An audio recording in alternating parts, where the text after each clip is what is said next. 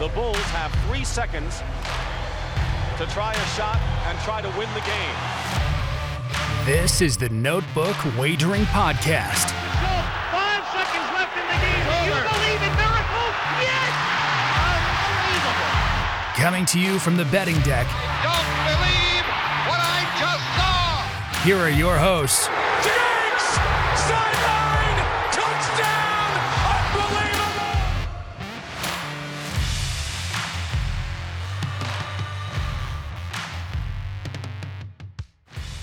Hey, good evening, everybody. It's the fellas from at Notebook Wagering here doing a little podcast for the uh, Ides of March.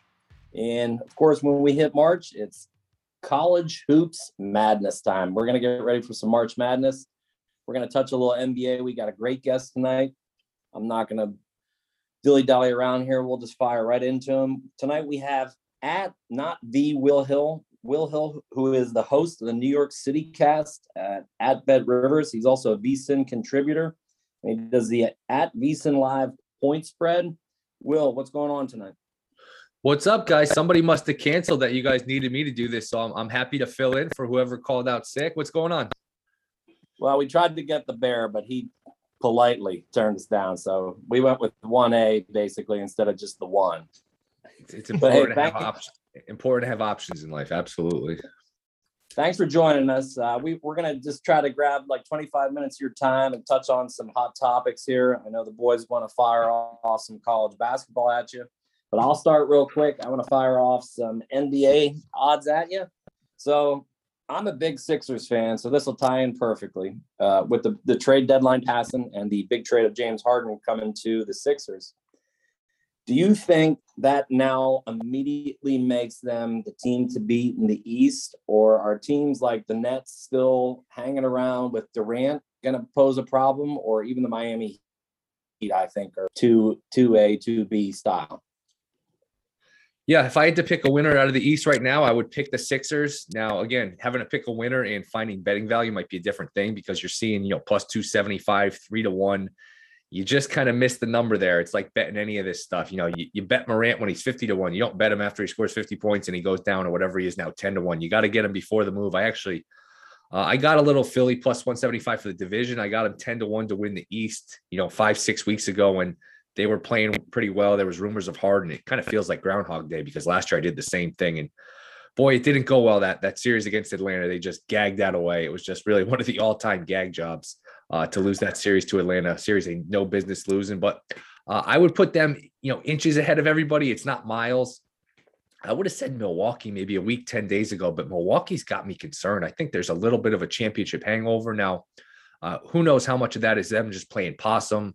Who knows how much of that is, you know, uh, short off season. They didn't win the title till mid July, late July. Holiday went to the Olympics. If you remember, Jrue Holiday went to the, uh, yeah, Holiday and Middleton both went to the Olympics. Uh, so it, you know, the intensity is not there with them defensively. How much of that can they turn it on in the playoffs? We'll see.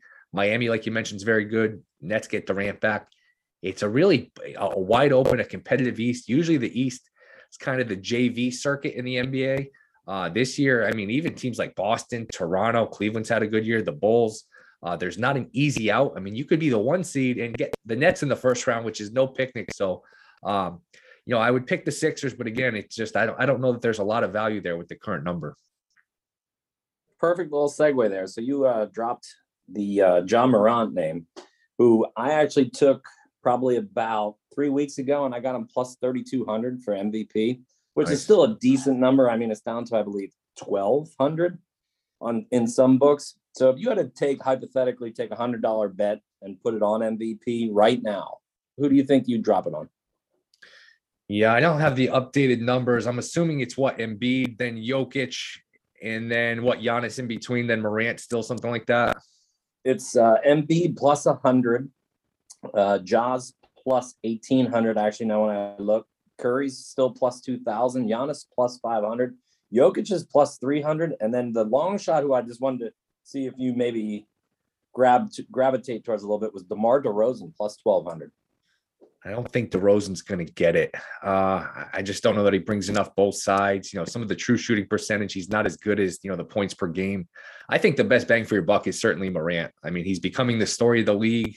Uh, you know, with no with, with the Warriors kind of limping, the Grizzlies can kind of inch up to the two seed. I think they're getting a lot of buzz. And with these awards, obviously it's play on the field that's important, but uh, it, it, a lot of it's the buzz, the need, the media narrative. You know, who becomes the story. And I, I think Morant is really taking the league by storm. I mean, the other night he kind of had a couple highlight moments with the dunk, the buzzer beating shot, 50 points. Uh, I think that's actually a pretty good number on Morant at 18 to 1. Good, good. All right, my last one for you. So two teams beginning of the year. We had the Lakers plus 350 to win it all, and the Nets plus 225 to win it all. Is it really potentially going to happen that both could miss the playoffs? Or if they miss, they're going to get the play in and then they're going to have a tough first round matchup. Out of those two, who do you think is probably going to miss the playoffs? Yeah, the Lakers are all but dead. I mean, the roster is just a disaster. You know what they did for Westbrook, giving away Kuzma and Harrell, uh, combining with what they gave up for Davis, they just don't have any assets left. They went they went all in with a bad hand, pretty much. And you know, LeBron's not at the point of his career where he can absolutely carry a team to 50 plus wins. He's still very good. Uh, he can be great certain nights, but it's just a roster with a lot of bad defenders, not a lot of shooting. Davis can't seem to stay on the court. How much of that is him being injury prone? How much of that is bad luck? It's probably a little of both. Uh, to me, the Lakers are dead. I, I, would not count the Nets out. I think you know you get Durant back tomorrow. Durant, could, you could still make a case as the best player in the league. We saw what he did last year in the playoffs, especially against Milwaukee. Uh, you're going to put Simmons around a bunch of shooting. You know, maybe there's no pressure on Simmons. Now, again, you can't trust Ben Simmons. I understand that, but he can defend, he can rebound, you can put some shooting around him. Uh, I wouldn't count the Nets out. To me, the Lakers are pretty much dead. So before we jump to these other three guys on some college hoops talks, do you think the Sixers actually won that trade overall? Yeah, you know, it was an interesting trade because they both look at each other like you have to do the deal, and the other side say, no, you have to do the deal. I mean, Harden, the, the Sixers are looking at the Nets saying, hey, you're going to lose Harden for nothing if you don't do this deal. And then the Nets are looking at the Sixers like, hey, your guy doesn't even play. So they were both kind of desperate. It was a weird match where, uh, you know, it's hard to declare the Nets the loser of the trade till you see Durant and Simmons. We haven't really seen the Nets, so we don't know how this is going to work. There's a lot of questions, and we're still only two games in now with Philly. They're starting their third game here in a minute against the Knicks.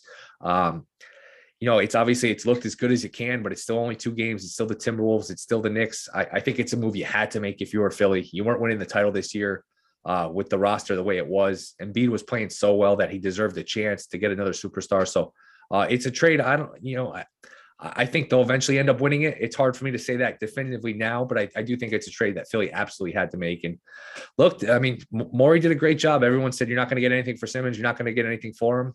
Maybe he wouldn't have if this whole Harden thing didn't emerge. But hey, he walks away with James Harden, and, and look, that that's more than we could have ever expected. I mean, people were saying, "Hey, you should take Buddy Hield, you should take Harrison Barnes, take whatever you can get." Remember that? I mean, there was a lot of people saying that. Now, hey, I got James Harden. Uh, it's pretty good. Yeah, I was a, I was honestly, I was a naysayer right out of the gate, and then I, I had a couple friends. We had some discussion, talking me off the ledge. I'm like, bigger picture, I get it. And the one first they gave up, I believe, is 2027, maybe. It's it's way down the road. Who knows what that could even pan out to? But let's jump jump over to these other three guys. We'll go over to Q, Smitty, and hold on, Matt. I have one question for the NBA here. Since I'm not a big NBA guy, but is it more important, especially in the playoffs, to have the great guys as opposed to a bunch of good guys? Like you look at Miami, and there's a bunch of very good, but they really, I mean, Jimmy Butler's the closest thing. Probably they have an elite player, even though they have some guys like you know that play really at a high level. But is it going to be a huge advantage for like the Nets to have like, or no, sorry, the Sixers to have those two guys that are you know considered probably top ten guys, right? Like you can build the pieces around. You already hear the Sixers talking about going after DeAndre Jordan, kind of building it back underneath the two stars. I mean, how important are stars in the NBA when it comes to the playoffs? Can there be another Pistons where you have a bunch of very good to beat like the great? No, you make a good point. You'd rather have the dollar than you know the four quarters. And Even the Suns, who are the favorite here, I mean, they don't really have a top ten guy. Booker's really good. Paul's really good. I wouldn't say either one of those is a great top three, top five player. And you look at who wins titles. It's LeBron, it's Curry, it's Durant, it's Michael Jordan, it's Olajuwon, it's Duncan. I mean, you can basically boil it. It's Shaq. You could boil it down to seven or eight guys who win all these titles. Uh, you need great players. Obviously, the Pistons was a little bit of an exception, although I th- think Rasheed Wallace at his best when he was on his best behavior was uh, closer to that list than people might think. But yeah, you, you need the great players. I, I think it's hard to win without a top three, top five player. You just look through it historically. It's it's really hard to win if you don't have one of those guys. I think absolutely you'd rather have, you know, the uh the top heavy roster as opposed to, you know, the depth of Miami. I got All right, I got one in- for uh, for Oh, Will before we go. go. Uh, Will, are you a big um, Matt's kind of brought me into this with the NBA props, and I'm having a lot of fun doing the NBA props. Are you a big NBA prop guy? Yeah, I try to look at everything. Uh, I wouldn't say that's my strength. Once in a while, somebody, you know, a listener will uh, text me or DM me, "Hey, this line might be a little off because of a late injury." Uh, again, there's a lot that goes into that, especially in the NBA now. Who who's resting, who's playing? It's a little better now, but I mean, there was a time in the middle of the year with COVID and stuff where it was just it's impossible to keep up with. It's impossible to bet stuff, you know, early morning the night before because you never know who's playing. Uh, what, what what's your question specifically? What what uh what's your I, just want you, you- you know, just is there anybody? What I've been doing lately is it's like I try to do the same guys all the time, and it's been working for me. I mean, is there any advice for?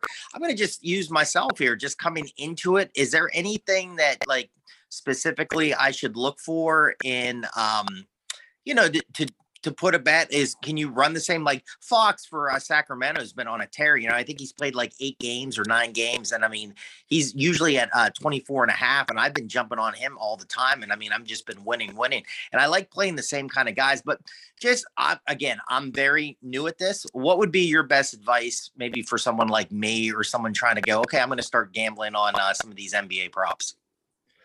Yeah, that's the one uh, advantage we have as betters. I mean, the the the books, Vegas, they have to put lines up on so much college basketball, uh, soccer, you know, baseball when it comes, football when it comes. They got a lot to put up props. So you, you can catch them with a bad number. And certainly these more random markets, like, you know, if if the Packers are playing the Cowboys, you're not going to get a, a mistake, a bad line on the Packers and the Cowboys because the handle's so big. But uh, if you're looking at a prop for De'Aaron Fox, absolutely, you can catch some value. I know uh, a couple of guys have been texting me about um, who's it? Uh, Shai Gill is Shai, Shea Gilgis Alexander of the Thunder uh, has been going way over his props, and you know sometimes a guy like Giddey goes out and you know they don't really adjust the number for Gilgis Alexander. Uh, these books make mistakes too. They don't make a lot of them. They don't stay up for very long, but absolutely you can catch these these books with their pants down when you when you do your homework. Great stuff. Yeah, I, I I don't know if I really should have turned Smitty on to the NBA props. This kid fires on everything, Russian ping pong included. Yeah, I know some people make a lot of money with the same game parlays. That's just that's not my strength. I think there's a little bit of a lottery uh, appeal to it, where some people you see these big tickets. Hey, I you know I bet 15 bucks and I won three grand, things like that, and that can become addictive. That can become you know it's no different than buying lottery tickets, where you know you get addicted to the rush of it, the appeal of it. Where sometimes that's not uh you know that's not the best percentage play, but yeah, I think it's important as a better to you know find your strength and, and do what you're good at. All right, Q. We'll we'll start with you. Let's fire into a little bit of college hoops. I'll let you take the floor and fire off some questions for Will. Well, heading in, obviously the conference tournaments uh, are starting, I believe, next week. Um, so heading into the college uh, tournament schedule, and you know, obviously the bracketology will come out.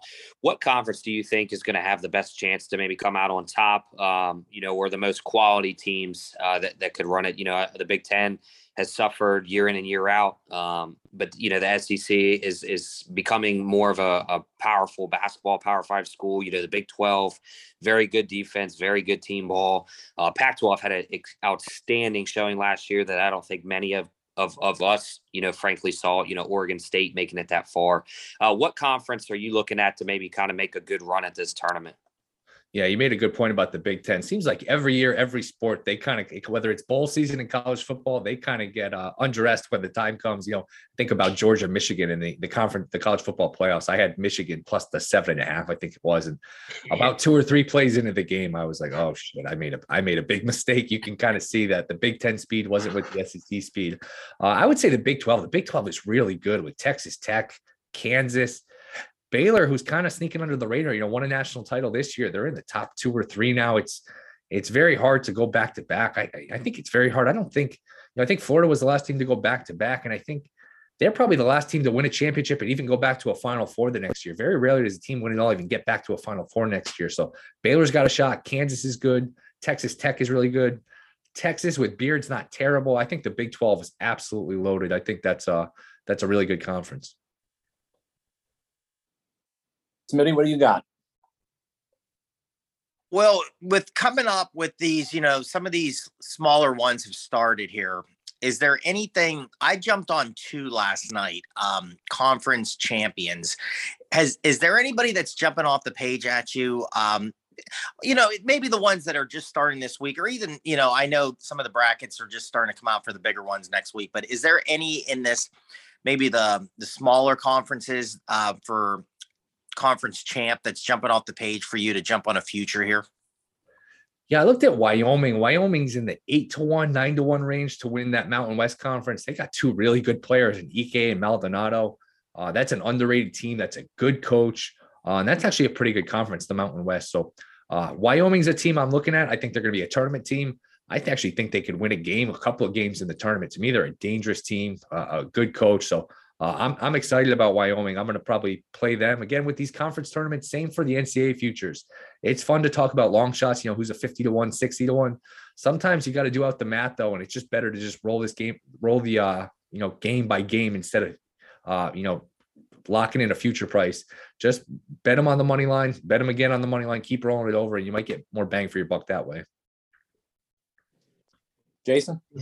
You mentioned uh, callers and listeners. Do you get good advice from the people who like chime in? Like, do they give you good stuff, or do they just kind of get themselves out there to kind of like uh, push themselves and maybe whatever they're touting at that time? No, it's been pretty good. I had somebody DM me uh, like like the Friday before the Super Bowl. Say, hey, there's a, there's whispers that "Lose Yourself" is going to be the first Eminem song of halftime, and it ended up being the case. So, I mean, look, that's that's one thing you have to do as better you got to find you know a, a, team a network of people that are smart that you trust it's hard to beat these books one-on-one but if you can kind of gang up and say hey i heard this and then kind of trade information we you get a scoop i get a scoop we all kind of team up and share things uh, that's that's one advantage betters have that i don't think you always take advantage of will um, do you go out to vegas for march madness I've been a couple times. Uh, I don't think I'm going this year. I have been a couple times. It's just it's a great time of year. The weather's beautiful. It's not 100 degrees. It's nice. It's it's perfect. That in September, just I think the two best times to go to Vegas. And uh, as good as NCAA tournament is, conference tournament week's even better because there's just so many games. You wake up, there's a game. You're going to bed, there's a game. There's multiple games on all all around the clock. It's it's a lot of fun. It's probably the best week to go conference tournament week.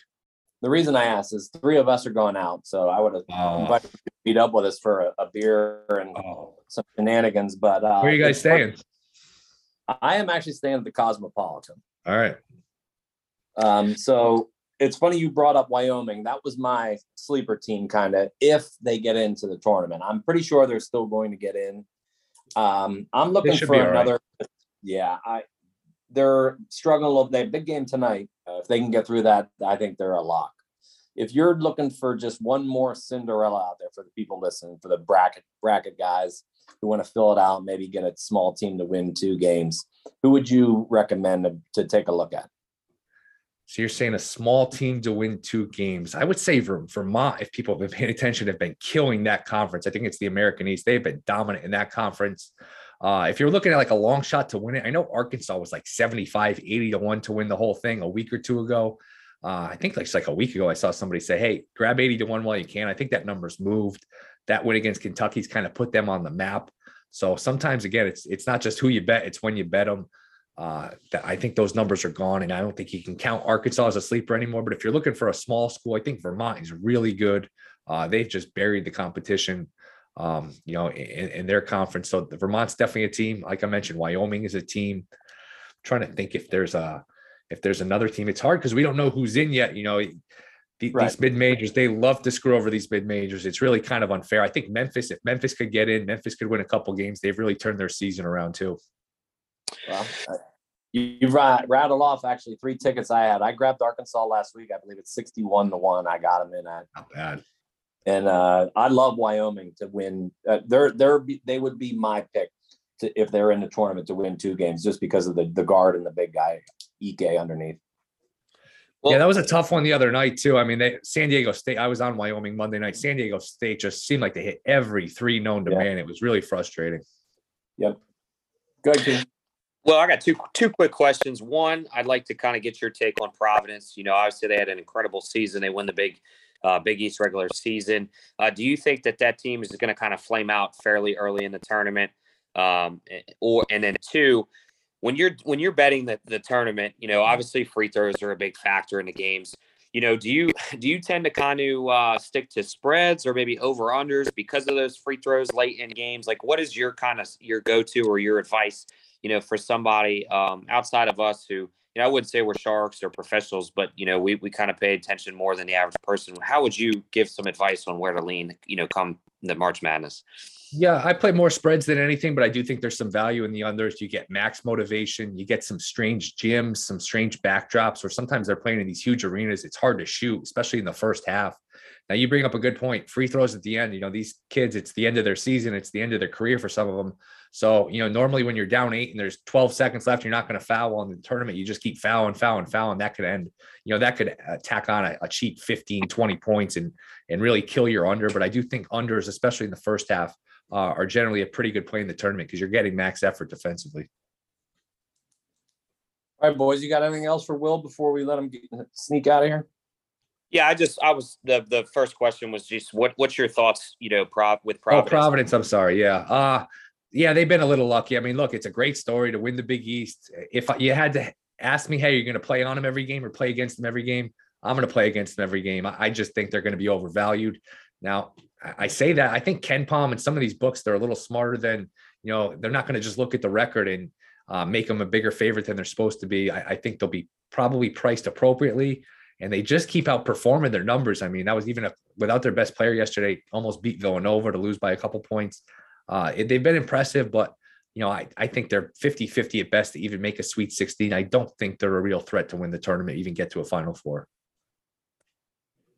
Right. You mentioned KenPom. So, like, how far are analytics? Like, we there's so many different analytics sites now. You've got T Rank, you've got um, Haslametrics. Is another one I use, and KenPom. Like, it, does it kind of undervalue a team like Providence, who, when you watch them play, they don't look like the 42nd best team in college basketball? Like, I mean, does that kind of help you on the spread? Like, I obviously last night against Villanova, Providence really hung with them and actually looked improved in my eyes uh, versus the metrics. Like, is this do people get too attached? Like, is there like two camps? There's people that follow the polls and basically people that follow the numbers, and they kind of can't merge the two.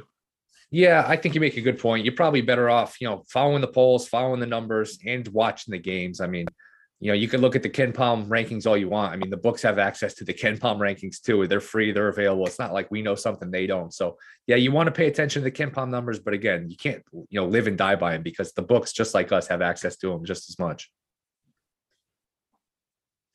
Hey, Will, thanks for the time. Uh, we really appreciate it, especially anytime you can give us. Uh, do you want to give yourself a little plug and shout out on everything you got going on? Yeah, check me out on VSiN. I'm usually on the Lombardi line Sundays, Monday, Tuesday, and then uh, New York City Cast. Wherever you get podcasts, you just go to vsin.com slash podcasts. Uh, like you mentioned, we had Chris Fallica last week, the Bear. We had Mike Sando talking some NFL. Uh, we've had some good guests. So vsin.com slash podcast, wherever you get your podcast. Appreciate you guys. This was fun. Hey, before before you do drop, how big of a character is Carl Jick Jack Johnson? Oh man, that guy is living good. I mean, the, the, food he eats, that guy, that guy needs his own spin-off, some sort of sitcom, some sort of reality show. That guy is just, I mean, there's a whole there's a whole backstory we haven't gotten with Carl Johnson. We need, I need all the Carl Johnson I can get. I need. Yeah, we we've had him on two or three times now. He is a he is a trip, man. He is a he's a guy's guy too. He's he's all about sports, all about food. I, I love him. He's the best. I think you know if somebody doesn't like him, that that says more about that person than it does about Carl Johnson. He's just so likable. He's so good, man. He's just uh that Southern charm. There's nobody like him. Well, hey, Will, thanks for stopping by. Good luck to you out there. Hope the podcast kills it, and uh, hit us up anytime. Yeah, have fun in Vegas. I'm a, I'm a little jealous. You didn't have to tell me you were going to Vegas. I didn't really appreciate well, that. We were hoping you were going to be there. So I'm in Connecticut. It's cold. There's ice. There's snow, and you guys are going to be living it up in Vegas. I really didn't appreciate it. But thanks for having me on. This was fun. Uh, whenever you guys need me on again, just let me know. Awesome. Thanks, Will. Have a good night. Thanks, Will. All right. See you guys. Jason, I thought that was a pretty good question that you ended with that. You know, based on our discussion and I think you know that's could be a good talking point. So Jason and I uh, were texting. You guys saw it. Um, the uh, we talked about Providence specifically. Like KenPom has them, you know, 42nd ranking, and and I don't think that they're you know worthy of that. I think they're a lot higher, but there has to be a way, and I think KenPom could be more accurate for easy numbers. They're probably 80% accurate now. You could get them closer to 90 if there was a little human um, oversight on it. You know, after the end, you take the numbers, but then you add a point or two, you know, for emotion, for a team kind of playing above themselves. Uh, I, I just think that they did. There is a room for improvement, but if I had to give you the answer, I couldn't tell you how. Yeah, I mean, he's always the baseline, right? He's numbers. So, you know, I think that's where people get lost. It's not a true ranking. It's a, you know, he's kind of just grinding all the numbers from all the games and kind of gives you a sense of like, okay, this is what it looks like neutrally, right? And the one thing he has, and he uses that term, um, it, it's luck. And what it really is is variance. If you ever played poker or you've gambled, you know variance, right? When you run hot at the blackjack table or you run really ice cold at the blackjack table, that's all variance. And that's really what Providence is, is that they've played above their numbers. You know, it will catch up. Like I think calling it luck is where teams get the negative connotation because they're not lucky. They they're a good basketball team. They got good guards. They have a good post score. They play defense. They're harassing the heck out of Villanova with the pressure last night. Uh, and Villanova's a good ball handling team. So that's where it kind of gets a little uh, like twisted, I think. And then, you know, you see good basketball teams like some of the Mountain West teams are kind of getting hosed where, you know, ESPN has a metric like BPI that's really not doing them justice. And some of the KenPom ratings really, when you watch those games, like, and they're on all kind of different channels. If you stream, you're lucky because you can see a lot of Mountain West. But if you don't, you probably can't.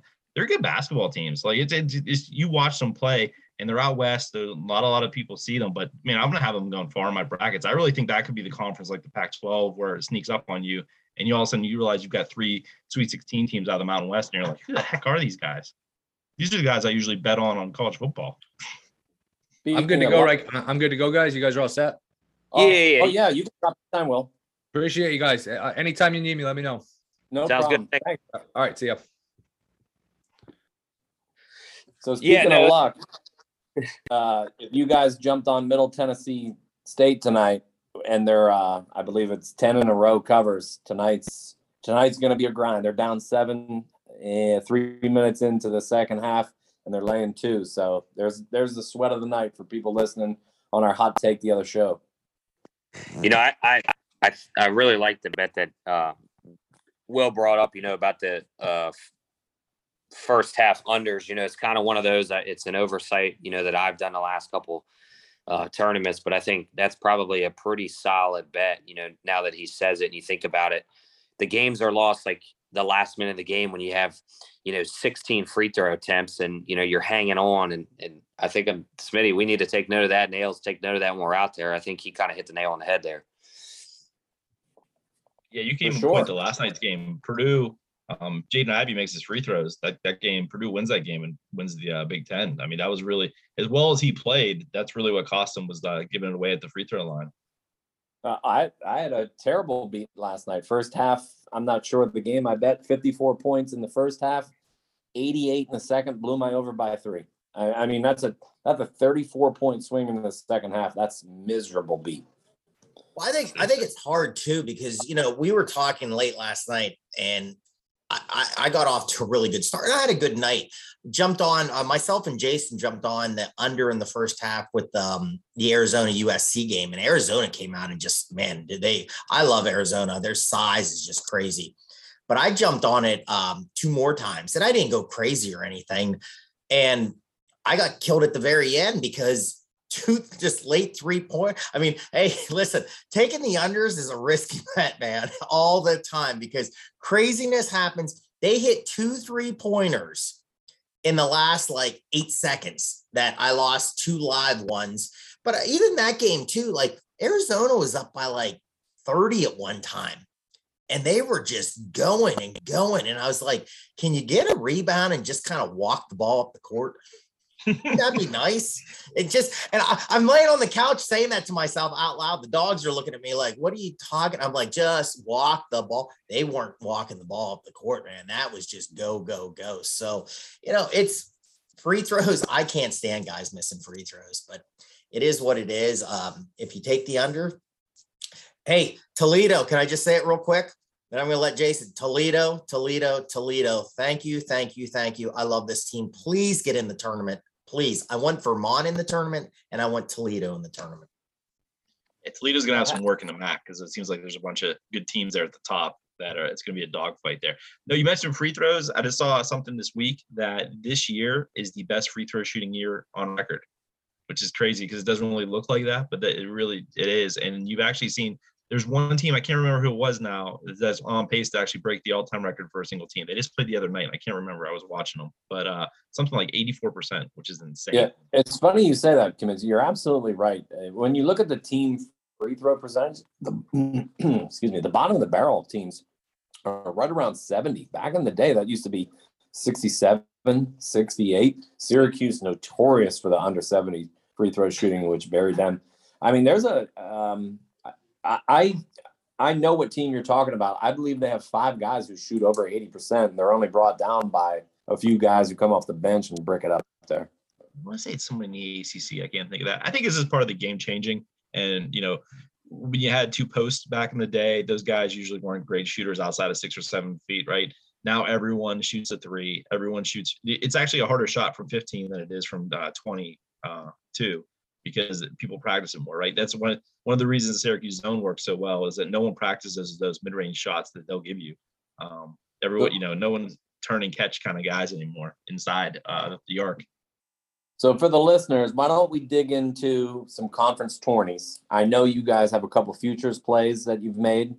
I have Mhm. not made any yet, so I'll let you guys take the floor and fire away on some conference tourney plays that you really like, recommend, or want to steer clear of. I'll go So- real quick. I, I just jumped on. I think Jason, I, I don't know. Jason kind of seemed like you like this one. A little uh, Missouri Valley, little Arch Madness looking at it. You know, Skippy was on last week and we brought up Northern Iowa, and I really like Northern Iowa. That's a weird. So they beat um, Loyola Chicago and Loyola now, Jason, am I correct? Loyola is like fourth in that or third? Yeah, they're the they're the four seed now, which is crazy to me. But they fell from the first to the fourth. They had a couple uh, slip ups late against the other good teams, but um, record wise, it shook out to where they're the fourth on tiebreaker. So yeah, that top four, that Mount Missouri Valley, those are all. You know, even if they whoever gets through, because there's only going to be one probably. Loyola had the best shot of being out large. I don't think that's the case anymore. Um, they're all going to be live because they're all going to be 12 seeds, and they're going to be that 12 seed upset that everybody loves. But um, yeah, so I took Drake. Um, plus I think I got plus 600. Um, I- I think it's still I- lower than that now. And I'll tell you what, it was actually moving whenever I was betting it because I saw it listed at actually plus a thousand, and the odds went down that far. I think it was actually on BetRivers. Um, so people were hitting on like the values, and that's what I think what you're going to see here is basically what the strategy is for a lot of people is you take these kind of the third and fourth place teams to have pretty decent numbers with them, and you hope they get to that final game, and then you can hedge the other way, and you've got eight to one odds on one side, and you know you're getting probably laying a minus 120 or more than that on the game, and you can you know you can just lock in a profit, and that's probably the best way to attack it the conference week. Well, I jumped on the same. I have I I also took Drake. I really like Northern Iowa, uh, but just to look at the brackets, and I think that's you know you have to look at the brackets and see. And Drake's a really good team. They can. I like the matchups where they can go there. I jumped on Drake also with Jason, so I have Drake. And then, um, oh man, I just I had the conference Winthrop. Uh, What are they in the big um Big South. Big South. Big yes, South. Thank you. I did go with Winthrop uh, last night also. I think it was plus 200. Uh, I think they're the number two. I think Longwood is number one out of that, and Winthrop is number two. I just think I kind of like Winthrop a little bit of, you know, plus 200. So I took a shot. That's my only two in conference right now. I want to look at a little bit more brackets. Uh, some of these other ones I did not jump on. Um, the Atlantic Sun, I was thinking about it. La- it started last night. I was going to take a chance with uh, Florida Gulf Coast, but I did not. I'll, I'll throw one out there. So uh, the Big Sky to me is an interesting conference, and it's not of who's w- going to win it. Every team in there actually likes to run and gun. So if you're looking at a game by game basis, a lot of the overs in that conference hit when the big when the big dogs of that league play. Weber State likes to get after it. Montana State, Northern Colorado, even Montana and Eastern Washington, all are up tempo teams. So if you just want to get a little late night fun and maybe shoot some overs, there you go. Look at the Big Sky. Yeah, I think Montana State just clinched that that conference last night, first time in 20 years. that the Yeah, uh, they- Bobcats are there using the the uh, Yellowstone boost there um, from that show. Uh, but yeah, no, Weber's always good there. I think Southern Utah is actually a pretty good team. So that's the one. I think that's like Saturday night. That always gets overshadowed by the big boys because I think they play at the same time, maybe a little bit later. So you don't hear too much on that one. Um, Let's hit let's hit the A10 Ohio- because some, sorry. I was gonna say let's hit the A10 because somebody texted out an interesting uh, message today. I can't figure out St. Bonaventure. I'm not sure who it was, but they're such an interesting team. They're 19 and 8, 11 and 5 in their conference. They're going to be the four seed. I actually think they can get through Davidson, VCU, and Dayton. They actually match up well against all three. Davidson's probably the heavy favorite in this conference, but I think if you're looking for somebody a little bit down the board, look at the Bonnies. Yeah, I think the biggest thing for them is they play like six and a half guys, and they're gonna have to win four games. Uh, what was he the A10? Yeah, they're gonna have to win four games in four days. That's gonna be tough for them. Um, just because of that. By the you know by that last day, they're not gonna make any shots, and they're not a real good shooting team to begin with. Um, that's the thing with Davidson too. That's a pure shooting team. So you wonder where the legs go um, when they get deep in these tournaments. Yeah, A10's kind of up for grabs. Like St. Louis showed flashes like they were going to be good, and they've kind of fallen off a little bit. Um, Dayton to me is kind of trending the right direction. I watched them have a nice win on the road against Rhode Island, and they like they've been playing pretty well since then. VCU is back to playing like VCU. Um, you know, they're to go. They don't need. They don't worry about missing shots because they go get it anyway. So, yeah, I think there's probably good value there because the top teams are all to have plus numbers next to their name, which is what you're looking for. Q, you got anything you want to add in here? Uh, just on the A10, I think you'll see. So, I mean, it's wide open. I think in the conference tournament, but I think you'll see one of one or two of those teams make more damage in the tournament. I think that's where they're going to excel. They know each other within the conference. Uh, they know how to play each other. They play similar for the most part. Each team, uh, like you, you know, a defensive game, a lot of hustle. They they in my mind, I think they do more damage in the tournament because they they play really aggressive defense. They play with 120 percent effort and speed, uh, and they they catch teams by surprise. You know who who haven't normally played that all year. So I, I don't really know who's going to win outside of those teams in A10. I, I'm looking more to see who advances uh, into the tournament, and then I'm going to be looking heavily at that and who they're matched up with. So I know we touched a few weeks ago. I said one of the, the bets that's been floating around the Vegas uh, books is will a team with more than four losses win the NCAA title this year? And if you made that bet that it was going to be somebody with over four, you're looking fantastic because right now there's really only two contenders that have three losses, and that's Gonzaga and Arizona. And they still have their conference tournaments to go through. I think at least you're at minimum, you probably are going to get a push on this. Who do you guys think could be the spoiler out of those two if it comes 20 time that you have to sweat out if you have that bet? What, what side am I on? Am I on the side under four or over four? It, it, well, if you're on the over four, those are the two you have to sweat out: the Zags and, and Arizona. I, you know, I'll tell you what, I was pretty impressed with Arizona last night. And not that I was on the wrong side of them, but um, they came off a bad loss in Colorado where they got pushed around. I actually watched the second half of that game whenever uh, it was pre- pretty evident that the Buffaloes were going to beat them and uh, the storm was going to hit. Uh, they last night they look so fast. They look like more athletic Gonzaga. Like they play exactly like them. They've got the big guys underneath you know, they they push the ball after every make, which you just don't see as much anymore, especially if you watch Big Ten basketball. Everybody's playing slow as heck these days. Um, they just look really good. They were hitting a lot of shots, but they don't always do. So I would actually think Arizona is going to go through the Pac-12 tournament pretty good. I think Gonzaga. I think that loss is probably the best thing that can happen to them because it kind of resets it. It makes it very easy for Mark Few to get people motivated and looking to hurt people when they go to Vegas and play uh, that really unique format they have in the West Coast Conference. I think they only have to play one game. Um, so you know, obviously I'll take Gonzaga because they only have to play one game in their conference tournaments. They're probably not going to lose there. And it's still a really good team, really, really big. It just, you wonder if they're, they're quick enough to guard some of the quicker teams uh, from the SEC and the Big 12. I would go Arizona, but I'm going to go in a little different direction. I think it's who they play over the year. Arizona plays a much tougher conference. And we've said this, you know, the past two years. Gonzaga will front load their conference in some of those tournaments and, and some big name guys, and then they coast.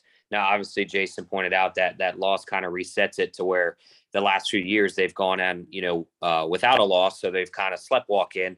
Uh, but I just think when it comes to tournament time and you have to play, you know, top 68 or top 64 competition, they're not accustomed to it. You know, they really haven't played really tough teams since you know uh, November, December, and I think that catches them off guard year in and year out, and they do nothing about it. Being in the West Coast Conference, Arizona's got to play through a Pac-12 tournament, whereas the West Coast Conference, like you said, they may only have to play one game. Um, and St. Mary's is, is pedestrian uh, to the Pac-12. So I, I think that just the lack of strength of schedule kills Gonzaga year in and year out. I, I like Arizona. I'm going to go what what Jason just said. I mean, really sitting there watching.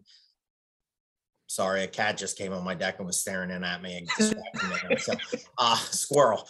Uh, Arizona's speed, very good, very good. The size, the thing about Arizona, I kept saying to myself last night, how many teams can really match up on the boards with them? You know, I just I don't know. I mean, they're just so big. Their guards can hit, man, and they were hitting shots last night big time. Arizona is a I just think put a ticket on Arizona. I think, you know, and I'll, I'll tell you, I mean, I'm going to give you who I gave a ticket on, and I think it's going to be funny because I've been fading this team, but I, I put a ticket on them. But Arizona is really, really good. I, I really enjoyed that team last night. That is a tough, that's a very tough team. And, you know, the thing, you know, I took St. Mary's the other night, first half against the Zags, and the Zags just could not shoot, man. Timme was just missing like gimmies. And it's just one of those, we said this all year, guys. It's just one of those games. I mean, that's the great thing about college basketball. You can lose a game and it does not kill your season. I mean, they're right back in it and they can now maybe win their conference and they're going to get a, a one seed or, and they're going to maybe cruise to the final four. Absolutely. It does not. But Arizona, very impressed last night. Before one thing about Arizona, it's interesting. Um, Gill Alexander on uh, Being Books um, had this criteria for national champions that there's like five, six things that always all these champions for like the last 20 years have had, and Arizona had all the criteria except for one, and that was a coach who's been to the Sweet 16. Now, obviously, their head coach is Gonzaga is like number one assistant for the last I think 10 years, so he's been there. He just hasn't been the head guy but they had every every single thing taught the strength of schedule um, top 20 uh, offense and defense. So it's really on the coach because it seems like they're more than capable of uh, going the distance there. Before we uh, hit the home stretch and touch on two other subjects smitty i got two teams who actually match up pretty well with uh, arizona. I'd love to see a final four involving all three of these. Kentucky matches up well size wise and um, auburn with the two big guys underneath, Jabari Smith and the big white kid. They're they're a wrecking crew. Auburn's basically going to be dependent on who can run that point guard spot for them. If he, if that kid's rolling, man, I, I don't. I'm glad I have a ticket on Auburn. Well, you know, right now, and I'll say who I gave a ticket on here in a second. Kentucky's the team right now. If you said Smitty, take somebody, I'm taking Kentucky. I really like Kentucky. I just think the guy underneath is a monster. I like their guards. I think they shoot well. They're deep. A lot of guys score. So I really, I love Kentucky. I'll probably do a ticket on, and again, this just going in, not even seeing the bracket. I mean, when I see a bracket, something else might pop off here, but I would do Kentucky. I like Arizona, and I took Duke. Now, why are you going to say I've been fading Duke? But I'm going to take Duke because I've been saying this on the last couple shows. They're going to get a good seed they have a ton of talent. And I've said that. I didn't play it last night because they played Pitt, and I just could not take Pitt in that game against the Fade Duke play. But I still think, yeah, I'm glad I did. I still think though, Coach K final tournament, and Duke gets calls a lot. They've got calls over the years. I think they'll get more calls in this. So why not? I put a ticket already. My only play so far to win the national championship is Duke. So, Smith, yeah, do you think Duke is benefiting because the ACC is just really mediocre, to put it nicely? I mean, the last time that Duke played a top 25 KenPom team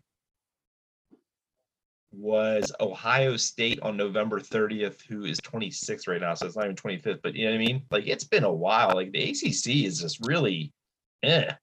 So I wonder, you know, how much, you know, we're kind of ripping Gonzaga for playing, you know, all these uh, small schools. And trust me, the bottom of the WCC is awful.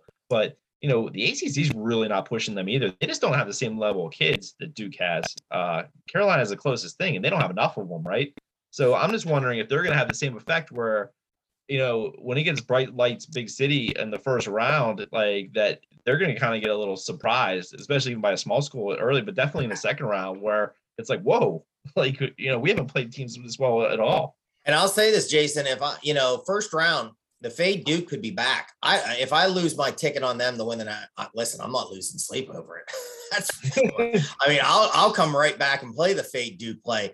No, I agree. I mean, like you look at UVA, UVA was starting, and then Florida State, you know, and you can say, well, Florida State hit a half court shot on him to be, well, why, why, why was that game close? Should have been close. Florida State has nobody playing for them. It's it's the ACC's down. I mean, and hey, let's break it down. You know, we we I well, I'm going to say me. I I really like the Syracuse team. Losing the big kid Edwards underneath was a killer for them. Matt said it, you know, um, many times because Matt's a fan of theirs. But I had UNC team points, and then of course it had to go to OT, and I lose it the other night because that was nowhere close. UNC. I'm not sold on that UNC team. I don't think UNC is very good. Uh, there, who else is good in that? I, I, I don't know. I I'll, I'll, tell you a team I like out of there, Notre Dame. Yeah, I don't, I don't think they're getting enough respect. I mean, I, I think a decent decent team, but you never know because it's the same thing. They're playing the same level of competition. Virginia Tech's come on. I I thought they were going to be good. Then they kind of they scuffled a little bit, but this seems like they're coming on late too. They're going to be dangerous if they get uh, the right matchup too, because they can hit threes from anywhere. Everyone can shoot on that offense. And guy coached at Wofford. Wofford pulled some upsets when he was there. For for a, a look ahead, I actually like Wake Forest in the conference twenty for that one. If they get hot, they they can they can they can dump in some buckets, but man, they're super streaky. I, I'm looking at the standings now. I actually think it's going to be sad. I actually think the ACC is going to get six teams in the tournament, even though they probably don't deserve four on name alone. Yeah, T rank has five for them, and I agree. I don't. It's they're all going to be low seeds. It'll so it'll be interesting. Somebody's going to shock somebody, and that'll defend the ACC. Yep, you're absolutely right. All right, let's wrap it up. Let's uh, do a little quick hot takes. We'll do some golf, and I know Q wanted to talk about some college baseball. He's a big Virginia Wahoos fan. He likes his Florida Gators. Q, give us a little little hot take on some college baseball. Yeah, you guys touched on it last week uh, on the show and there, but I kind of wanted to touch. So UVA, you know, obviously they've got one of the better coaches in, in baseball, Brian O'Connor. They just locked him up uh, after their run last year when a lot of people didn't think you know they could make it to Omaha, uh, and then for them to beat you know a, a, very tough Tennessee team out of the gate, you know, and and they played frankly everybody close. I mean, they they took Texas to extra innings. They returned a lot of that talent. Jake Gelof, uh, I believe he's a sophomore this year, utility infielder. The kid's batting like 688. I mean, he just he's got five or six home runs. He's no Tommy White, uh, but he's an absolute slugger. Kyle Teel, probably one of the best hitting catchers in all of baseball, uh, can play the outfield as well. Um, Brandon Neeck, a really, really good curveball pitching uh, left-hander. Uh, so they have the pitching. They kind of dropped off. They lost uh, a lot of pitching last year uh, with guys like Griff McGarry, um, Andrew Abbott leaving. But offensively, they're backed. I mean, they were supposed to be solid hitting last year, and they turned it on late. They've started hot. I mean, they just absolutely smashed Cornell. Uh, so they're a team. Florida, one of the best pitching staffs in baseball offensively. They've got the guys to do it. Uh, you know, they're they have the number one recruiting class for a reason. Their coach Kevin O'Sullivan's an incredible coach. If they can just stay consistent outside of my Gators bias, I mean, they are a serious threat to win it all. Uh, another team, you know, Vanderbilt's always good under Tim Corbin. Uh, they they return a lot. Patrick Reilly is a number three last year, is a number one on any other team, and he's showing that this year. You know, Dominic Keegan, Carter Young, uh, Bradfield Jr. I mean, those guys just absolutely rake, uh, and and they play top talent. You know, SEC is far and away the best conference. Uh, Texas, two studs. I mean, they have two power pitchers, great hitting. They should be back. Uh, Ivan Melendez, you know, massive power hitter, uh, bats really well over 300, so that they should uh, be good. And uh, Mississippi State, you know, I know they're all kind of juggernaut teams, but Mississippi, I mean, there's a reason SEC is so dominant. Um, but if I had to pick a team outside, like a like a mid-American team or mid, you know, conference. Long Beach State always, you know, the Dirtbags can recruit in Southern Cal. You know, they uh, they're a solid team, and then the other team is Liberty. I got to do a little research. They just broke the top 25, uh, but they seem like you know maybe they kind of are a Cinderella team. So uh, if we kind of keep this college baseball up, I'll give you a little more in depth next week with them. And I'll tell you what, Texas right now, Texas is 8 and 0. What a great weekend series. They played Alabama. You know, they went 3 and 0, but man, Bama hung right with them. You know, uh, Texas beat them 1 0, 2 0, 6 1. So really tight games. But what a weekend coming up for Texas.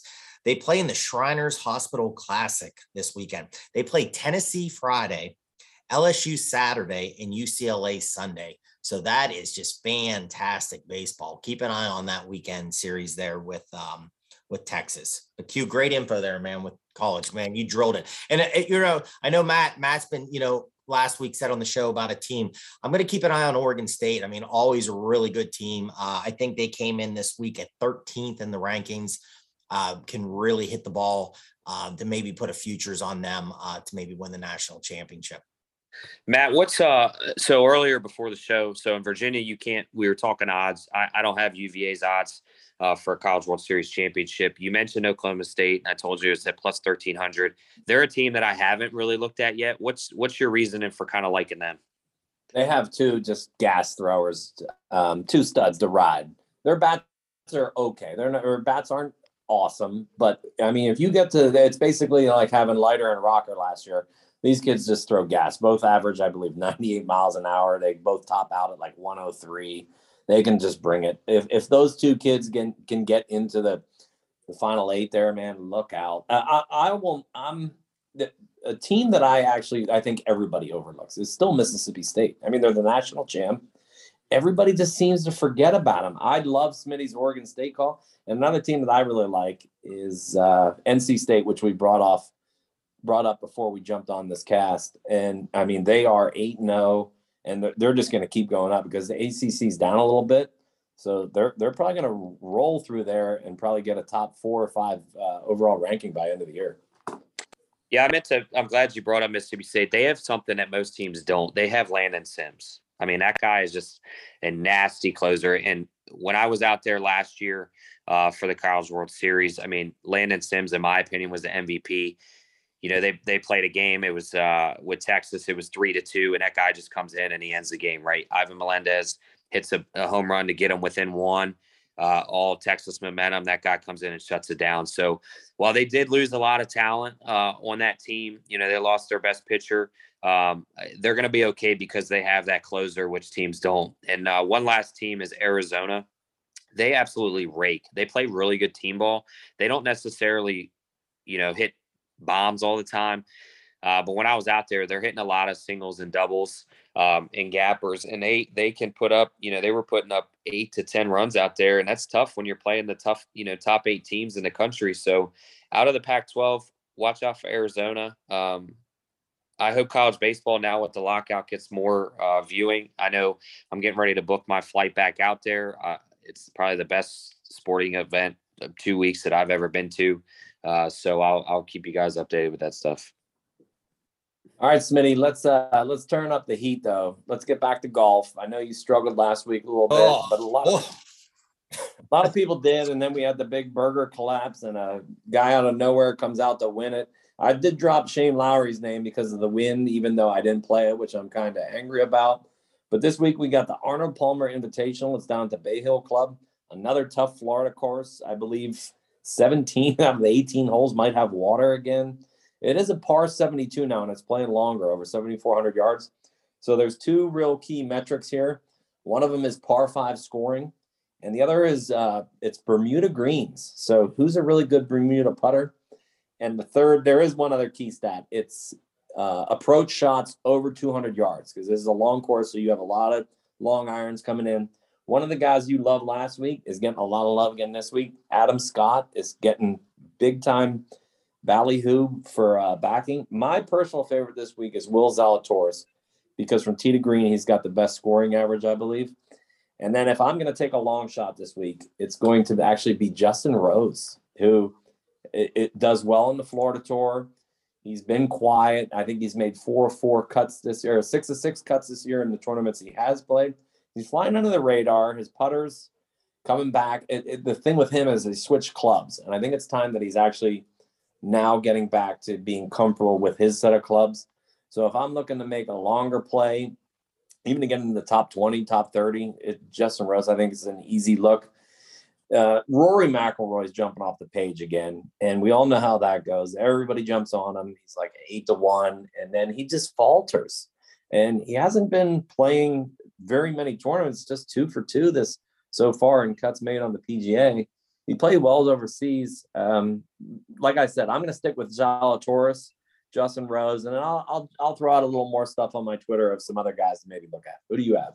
Well, I'm gonna dive into it. I do it every Wednesday night. Yeah, last week was tough. You know, I had five, I think, straight weeks. I made a profit on and just did not. Russell Knox kind of was there for me. I needed him top 10, and he really fell backwards. You know, I had Tommy Fleetwood and um, my buddy Trackside was like, oh man, not a good play, not a good play. I had him to win it. Um, and he missed the cut. So you know, trackside uh, kind of called that correctly on me. Uh, Keith Mitchell was one that I really need in the top five. And if he would have hit that, I would have profited again and came on Saturday and came on Sunday early and then just kind of fell back. But again, you get those later holes on that last course, and that's the bear trap. So it's extremely hard. I'm going to dive into it. I'm not set. I, I, I always apologize. I'm going to, I'll tweet it out probably tonight um, get ready to go. But you know, Matt said Rory, yeah, first round leader before. I think he was runner up in 2020. You know, a lot of people like him here. You know, could you look at it? I'm not going to play him. I've taken him. We do a little um, draft that we do. Every time I've taken him, he just doesn't do anything for me. So now I'm on. I do have Adam Scott down. I like that uh, play there. Again, I, I'm going to eye up Keith Mitchell. I, I, think Keith Mitchell played well last week. Uh, he's done well here. Jason Kokrak's another name that uh, has seemed like he has played well here. Um, Matt, I also, you know, good minds think the same here. I do have Willie Z, baby. I have him down, so uh, might try to get him in a top five or maybe a top ten uh, play here, but I got to see the odds. I've not even really looked at the odds. I have, again, about 10, 12 names I'm going to try to figure out. Not going to go crazy. Got good advice uh, from trackside. Very hard course, like you said, uh, a lot of water, wins again. I'm probably going to do a win bet, two maybe top fives, and maybe two top, maybe four. If I go five, I'll probably do three top tens. So it should be a lot of fun. Next week's going to be a really good tournament. So let's uh, buck up and we're getting ready for the Masters, which we'll have some great info on. All right, boys. I don't have anything else. You guys have uh, any? I got I got one thing really, really, really quick. And oh man, I had sticky notes. Jason would be so proud. I got sticky notes everywhere. Where is it? Here it is.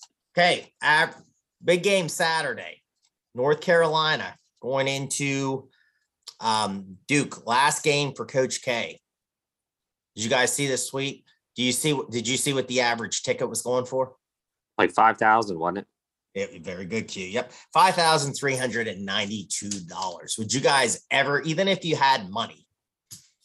Because I mean, I think we're we're we're doing all right. Us four are doing okay, but I wouldn't say we're rich by any means here. Uh, would you would you pay five thousand three hundred ninety two to watch Coach K? Coach's last Not game? a chance. Not a chance. Too much No. Bojangles for me. Yeah, no, I wouldn't. Probably I'm wouldn't. Who would you pay? Who would you pay though? That, that's the better question. Like, who would you drop five grand to go see? Would you go see like Super Bowl costs that much now? Would you go see that? Would you pay that much to go see the Steelers in the Super Bowl? No, no, absolutely not. Just because, uh, you know, I like to flip over and watch something else, maybe like American Pickers or something. So, the I, flexibility. mean, I, I, you know, here's the whole thing. It's great going places Oh, and seeing got- g- games, but man, the traveling when you get older and the traveling, and you know, then if it's cold and it's just not, I don't know. No, so no, I wouldn't go see it. And we're gonna see enough of Coach Super Bowl's K. in a warm place anyway. You're you're safe with that. Well, the whole thing is just sit on your couch on Saturday because I think ESPN or ESPN two, the whole day is Coach K. Oh, okay. What about thanks. this? Pittsburgh Pirates, Game Seven. Oh, World that I might Series. be in. That I might be in. you But have here's to the spend thing, it it's because probably they're, they're never never gonna going back. Might be in for that. I, I, hey, I still have uh, Dr. Brent sent me when they were in and they lost to the Cardinals. I, I don't Yeah. remember what year that was. Um, you know, 2013. they won the come on wild- now. Okay. He, he sent me um like the World Series ticket. Like he You got it. and I still I still have it. It's in a very safe place because I like looking at it and imagining things. hey, baseball, figure it out, man. Let's go. But Q said it. Q, I made a great joke, and I know we want to go because we don't want to go too long here, but made a great joke that somebody said on Twitter last week. It said, "Man, ESPN can play um, cornhole and tag and all this stupid stuff on. Put some co- more college baseball on. Let's go until Major League. But even if Major League comes back, put on college baseball. There's my rant for the week. Right there, I'm done. All right, boys. I got nothing else. I got nothing. I got All right. one thing.